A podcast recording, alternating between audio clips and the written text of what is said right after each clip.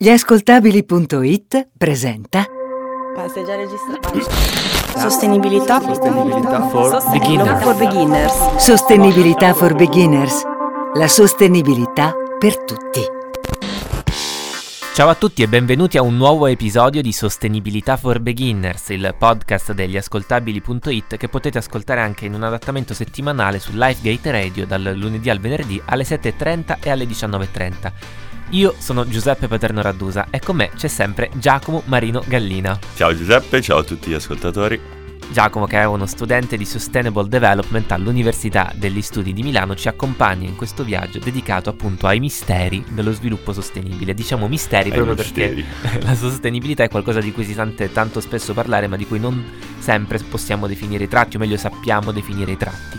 Oggi parliamo di qualcosa che ci riguarda personalmente, o che comunque riguarda personalmente tanti di noi. Parliamo di città sostenibile. Prima di entrare nell'argomento, Giacomo, domanda classica. Le persone secondo te lo sanno che cosa è una città sostenibile? Eh, boh, proviamo a fare una Vox Populi. esatto, proviamo a chiederlo a loro.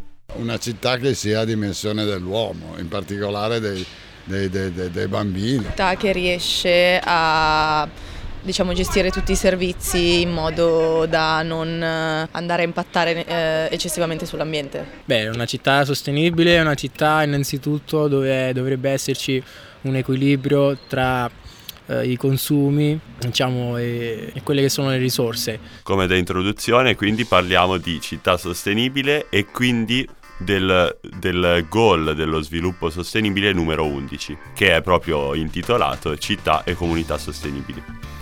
Per comunità, ur- per eh, città sostenibile, comunità e sostenibile, si intende una comunità urbana inclusiva in grado di eliminare la marginalizzazione e di garantire dei servizi di base a tutti i cittadini come l'educazione, la possibilità di aggregazione, altre attività, trasporti, sanità, eccetera. Questo è il primo pilastro eh, della città sostenibile, quello sociale. Dopodiché si passa al- alla definizione del pilastro ambientale della città sostenibile, ovvero una città che da un lato riduca le emissioni legate alla vita urbana e dall'altro garantisca ai suoi abitanti l'accesso ad aree verdi, pubbliche, che ne diminuiscano lo stress della vita di tutti i giorni e favoriscano un ambiente più sano. Infine, per quanto riguarda il pilastro economico, l'obiettivo per la città deve essere quello di ridurre le disuguaglianze di reddito, di creare filiere di consumo e produzione corte e quindi sostenibile e infine di promuovere la piena occupazione, chiaramente perché tutti i cittadini siano in, eh, in grado di provvedere a se stessi e di condurre una vita dignitosa. Facciamo un breve recap utilizzando tre parole chiave che sono state individuate dalla società di consulenza Arcadis che affidiamo alla voce della nostra Adele. People. Lo stato di salute della popolazione, l'istruzione, la diseguaglianza di reddito. Altri fattori comprendono il work-life balance, il numero di ore di lavoro, il grado di dipendenza da sostanze stupefacenti, il crimine, il costo della vita e le politiche di housing. Planet. L'impatto ambientale. Consumo di energia e quota di energie rinnovabili. Spazi verdi all'interno della città. Raccolta differenziata. Emissioni di gas serra. Rischi di catastrofi naturali, acqua potabile, fognature e inquinamento dell'aria. Profit. Il benessere economico. Comprende le infrastrutture per i trasporti, la semplicità di aprire nuove attività commerciali, il turismo e il PIL pro capite. Altri aspetti importanti sono la centralità della città nell'economia globale, l'accesso alla rete internet e il tasso di occupazione degli abitanti. Per inquadrare la questione città sostenibile utilizziamo, meglio ci rifacciamo a dei dati forniti dal sito di United Nations Sustainable Development. Questi dati ci dicono che 3,5 miliardi di persone abitano in città e la proiezione per il 2030 è di 5 milioni di persone che appunto abiteranno in un contesto urbano. Questo chiare- chiaramente creerà una sorta di, di- di pressione, eserciterà una pressione sull'espansione urbana appunto e quindi sullo sfruttamento del territorio. Andiamo avanti. Il 95% dell'espansione urbana nei decenni a venire avverrà nei paesi in via di sviluppo, dove tra l'altro il rischio di marginalizzazione degli ultimi arrivati, dei, dei cosiddetti abitanti della campagna che arrivano in città è molto alto e il rischio è che vadano a finire in vere e proprie baraccopoli. Tant'è che 883 milioni di persone oggi vivono proprio in baraccopoli, la maggior parte delle quali localizzate nel, nell'area del sud-est asiatico.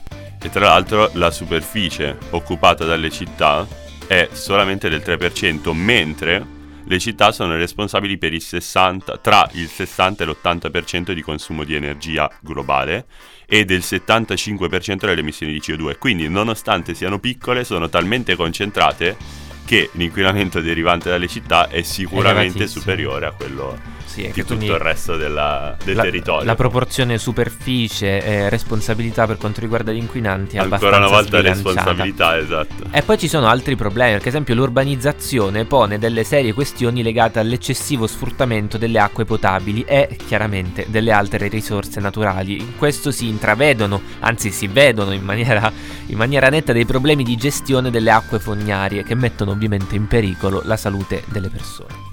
Infine, durante il 2016 si stima che il 90% della popolazione urbana ha respirato un'aria dannosa per la salute e questo tra l'altro ha causato la morte di 4,2 milioni di persone. Infatti, più della metà della popolazione urbana è stata esposta a livelli di inquinamento dell'aria di 2,5 volte o più superiori allo standard di sicurezza, che è, è abbastanza allarmante. E Milano stessa, tra l'altro, raggiunge dei picchi in inverno in cui l'aria è ben più inquinata della soglia salutare. Veramente irrespirabile.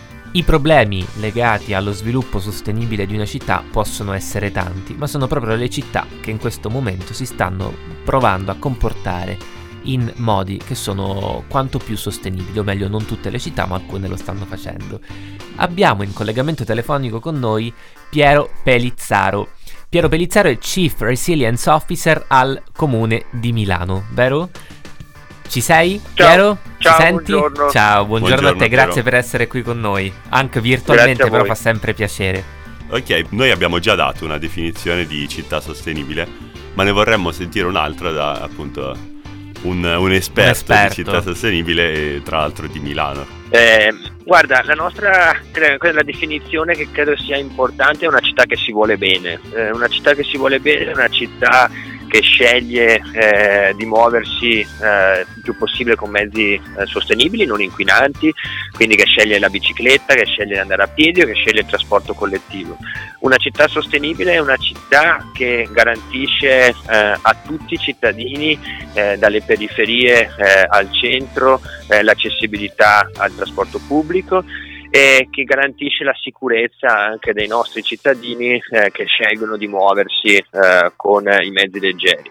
Una città sostenibile al tempo stesso è una città che sa risparmiare l'acqua, è una città che è in grado di cambiare la propria identità energetica e quindi muoversi il più possibile eh, verso innanzitutto il risparmio energetico e l'efficienza energetica.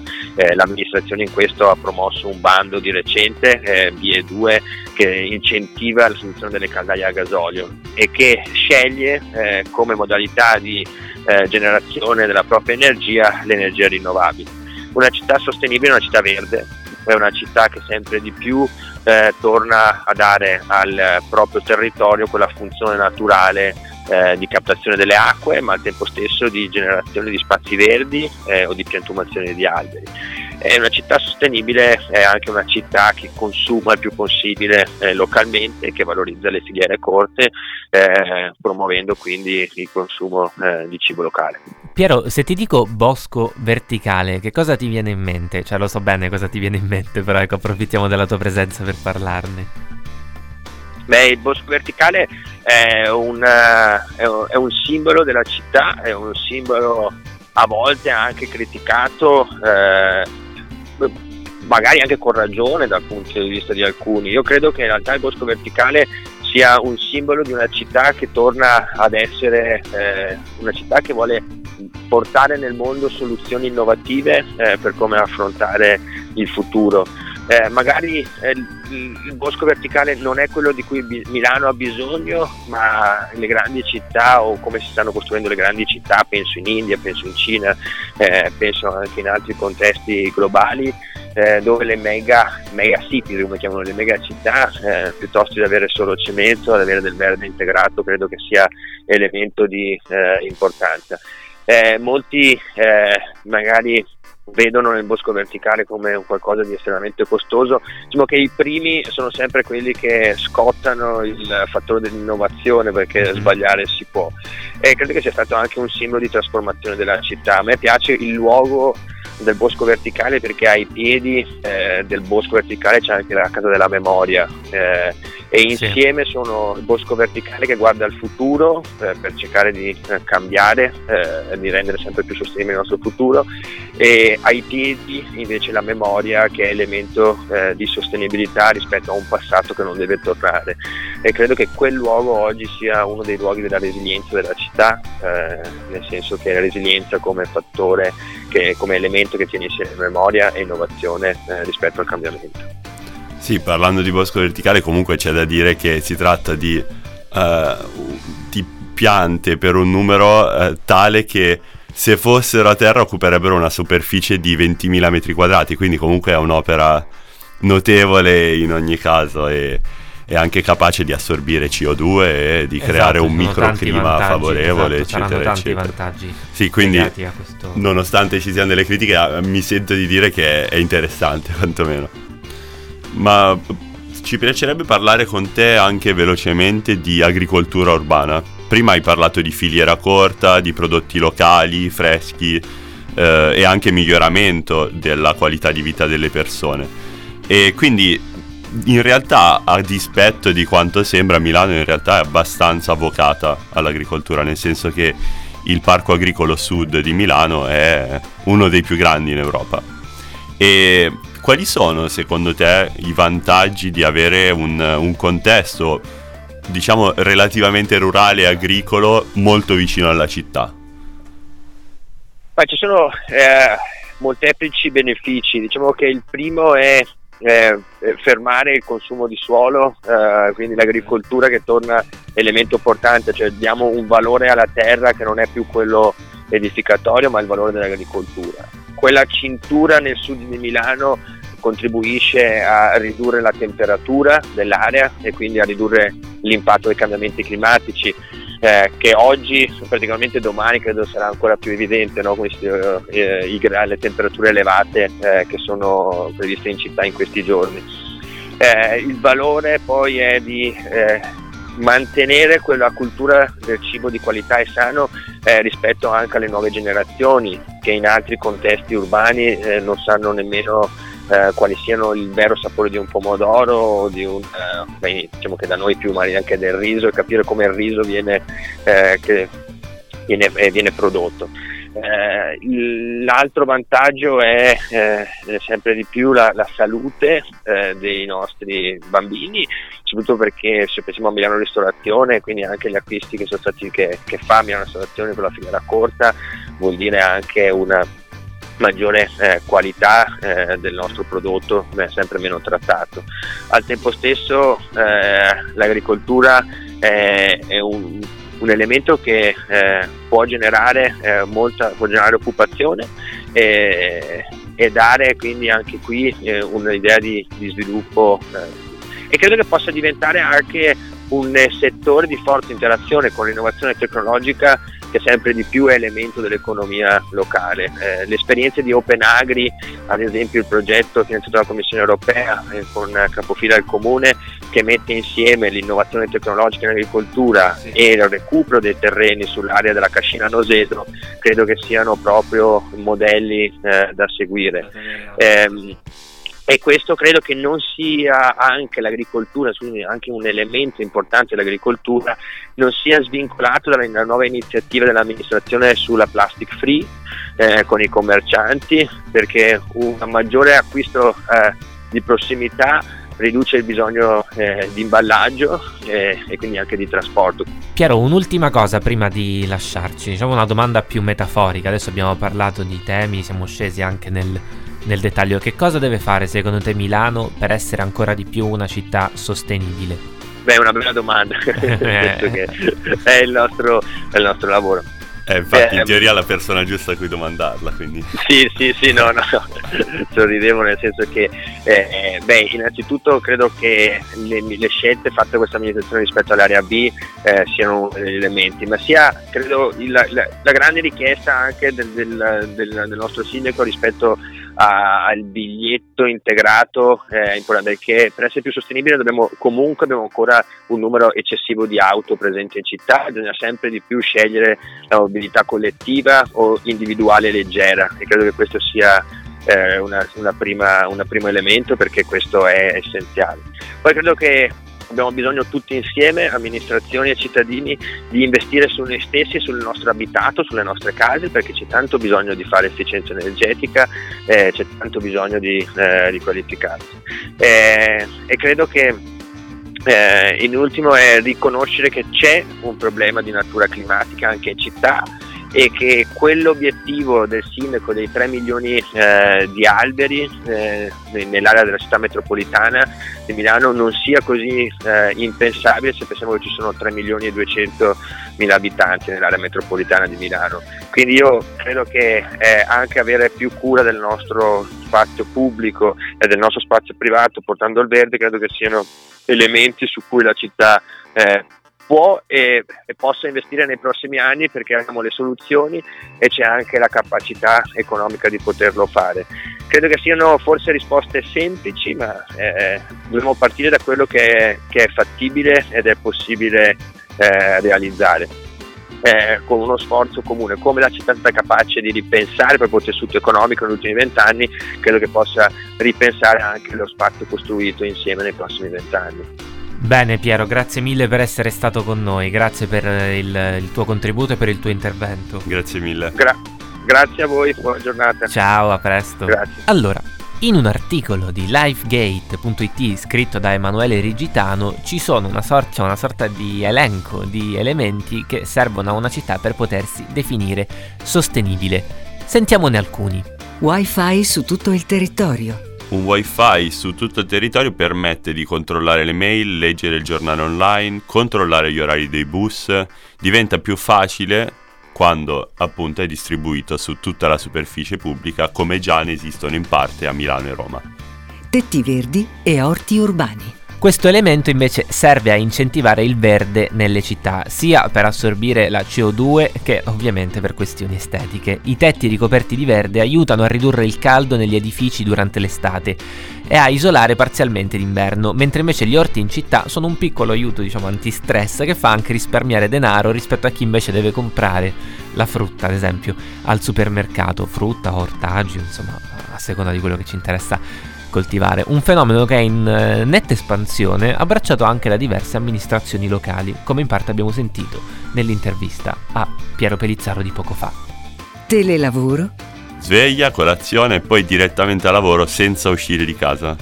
Questo può succedere e può avere anche dei pro e dei contro. Sicuramente lavorare da casa e via web è un modo per ridurre il traffico e l'inquinamento automobilistico e anche lo stress eh, di arrivare a lavoro.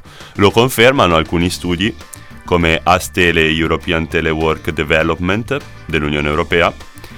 Il telelavoro tra l'altro consiste anche nel gestire il lavoro in vari luoghi, anziché dalla solita scrivania dell'ufficio, e quindi rappresenta un'opportunità in più che favorisce una nuova modalità di organizzazione e di gestione del personale da parte delle aziende che può essere dislocato più o meno ovunque dove basta un accesso a internet, un computer e forse sì anche una scrivania. Coworking. A proposito di scrivanie, scrivanie per il lavoro in condivisione sono uno degli aspetti principali relativi al coworking. Coworking, eh, per coworking si intendono locali a disposizione dei lavoratori autonomi, dotati di tutto ciò che serve a livello professionale. Peraltro c'è anche una novità molto interessante che è il coworking con asilo nido, eh, delle strutture diciamo, che sono state avviate a Bologna, Milano e Roma. Alcuni coworking stanno peraltro puntando su nuove tecnologie come le stampanti 3D, la progettazione e l'uso di software e hardware open source come ad esempio Arduino. Ecco, io mi chiedo, ma i nostri beginners lo sanno che cosa è un coworking? Certo, il coworking Uh, beh, dipende da come lo si intende, per esempio possiamo pensare a degli spazi in comune dove lavorare insieme ad altre aziende, uh, spe- mi è capitato di lavorare in co-working con altri ragazzi, mh, mm, magari società formate da due o tre persone che affittano lo spazi in comune e quindi lavorano insieme, ma può significare anche tante altre cose. Non so esattamente cosa sia, ci posso arrivare. Quello che una volta era l'open space, che era una, un grosso problema per chi non era disposto a vivere in un ambiente tutto sommato anche leggermente caotico, ma che ti consente di avere un rapporto umano che non hai se sei messo nel tuo buco 8 ore al giorno. Per parlare di buona architettura ci piacerebbe appunto approfondire eh, l'argomento con un architetto che nel corso dei suoi studi, studi di architettura ambientale, eh, ha approfondito proprio il tema eh, dell'edilizia ecosostenibile. Siamo in collegamento telefonico con Tommaso Ciot, con l'architetto Tommaso Ciot che attualmente lavora per lo studio Razavi Architecture. Ciao Tommaso. Ciao Giuseppe, ciao Giacomo. Ciao, ciao Tommaso. E allora, parlando di efficienza energetica in architettura, a, a, cosa si fa riferimento? È un tema importante, è un tema ricorrente e so che tu ne hai studiato e quindi se vuoi parlarcene brevemente. Sì, allora, eh, il tema dell'efficienza energetica in architettura è un tema quanto mai attuale Basti pensare che il settore delle costruzioni in Europa impegna circa la metà delle risorse naturali prelevate dal pianeta, consuma ben il 40% dell'energia utilizzata dall'uomo e produce circa il 25% dei rifiuti.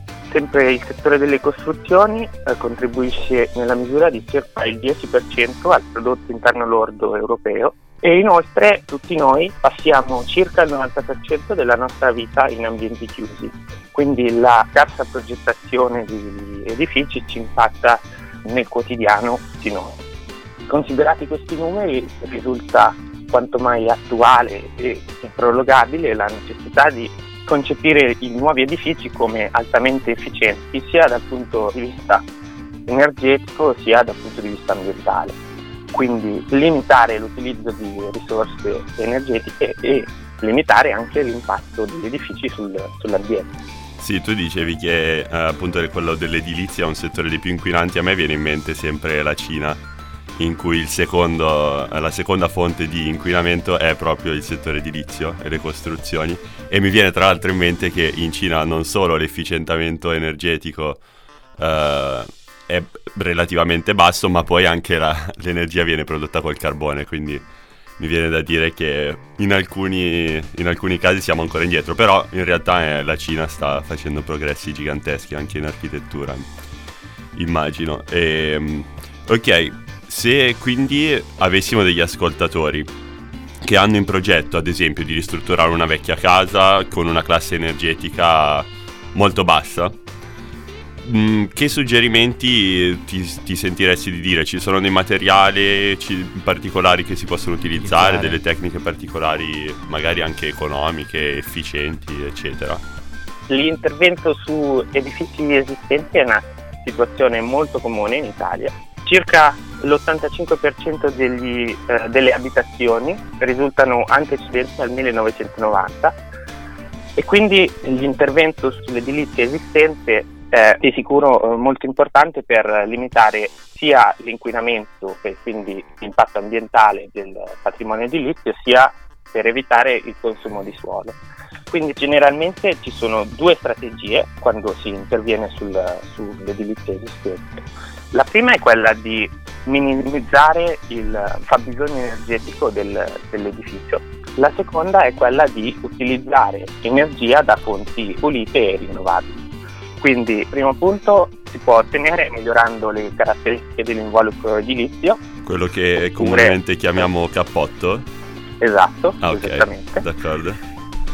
E, oppure, ad esempio, intervenire con la sostituzione dei serramenti. Il secondo punto, quindi eh, lo sfruttamento delle risorse ambientali, deve avvenire, un esempio su tutti è per esempio quello dell'energia solare. Eh, quindi essa può essere utilizzata in modo attivo, quindi ad esempio con l'installazione in copertura, il, la situazione più comune, di eh, pannelli fotovoltaici, quindi per la produzione di energia elettrica, oppure pannelli solari termici per la produzione di acqua calda sanitaria. Ma non ci dobbiamo dimenticare che le risorse ambientali possono anche essere sfruttate in modo passivo, quindi ad esempio aumentando la superficie finestrata, nel caso dell'energia solare, oppure utilizzando le correnti d'aria per eh, raffrescare l'edificio in, in periodo estivo, quindi una ventilazione naturale.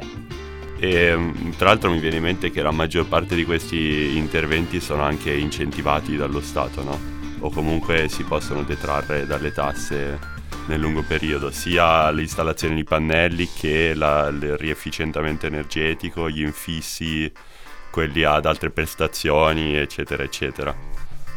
Certo, sono interventi che eh, possono sembrare costosi in un, primo, in un, primo, tempo, ma nel lungo termine sono di sicuro. Allora Tommaso, vorrei farti un'ultima domanda prima di, di lasciarci, una domanda che è legata appunto alla sostenibilità, chiaramente per ovvi motivi. Oltre al miglioramento delle prestazioni energetiche di, di un edificio, quali sono gli altri fattori che ne incrementano appunto l'aspetto sostenibile?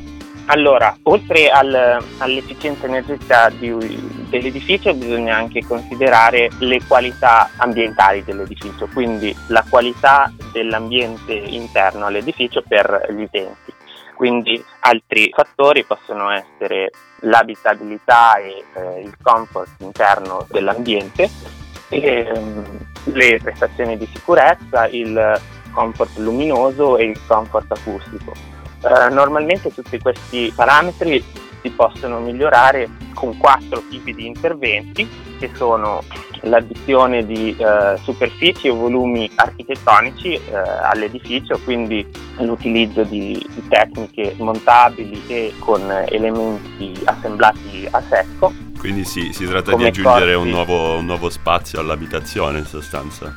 In sostanza sì, un esempio su tutti può essere un balcone che viene addossato all'edificio o una, una serra solare che oltre a creare uno spazio fornisce anche energia termica al, all'edificio oppure semplicemente una, una, copertura verde senza arrivare ad alberi o a piante ma con piccoli arbusti o una vegetazione molto bassa che comunque limita l'impatto ambientale dell'edificio fornendo una superficie verde. Un ultimo punto che mi viene in mente è anche la scelta di materiali, come avevi accennato, quindi eh, l'utilizzo di materiali riciclati oppure materie prime diciamo, fortemente ecosostenibili o tecniche appunto di assemblaggio di questi materiali che facilitano nella fase finale della vita dell'edificio la, lo smontaggio e quindi il riutilizzo dei materiali stessi. Sì, che poi è un po' quello che avevamo visto anche in una puntata precedente della circolarità, anche in, in ambito esatto, costruttivo. Bisogna considerare sempre sì, tutto sì, il, il ciclo, ciclo finale, di vita del, del, prodotto, che in questo caso è, è, è un intero edificio. Certo. È stato molto esaustivo direi, ormai direi siamo, sì. sappiamo tutto sulla sostenibilità degli edifici. degli edifici. Grazie Tommaso, grazie per essere stato con noi e un grande in bocca al lupo per il tuo lavoro. Grazie a voi, è stato un piacere. Ciao. Grazie ancora. Ciao. Ciao. Ciao. Bene, ora che sappiamo tutto anche sull'edilizia sostenibile, direi che è arrivato il momento di salutarci. Città sostenibile è il tema che avete ascoltato in questa puntata di Sostenibilità for Beginners, il format degli ascoltabili.it condotto da Giuseppe Paterno Raddusa, che sono io, e da Giacomo Marino Gallina.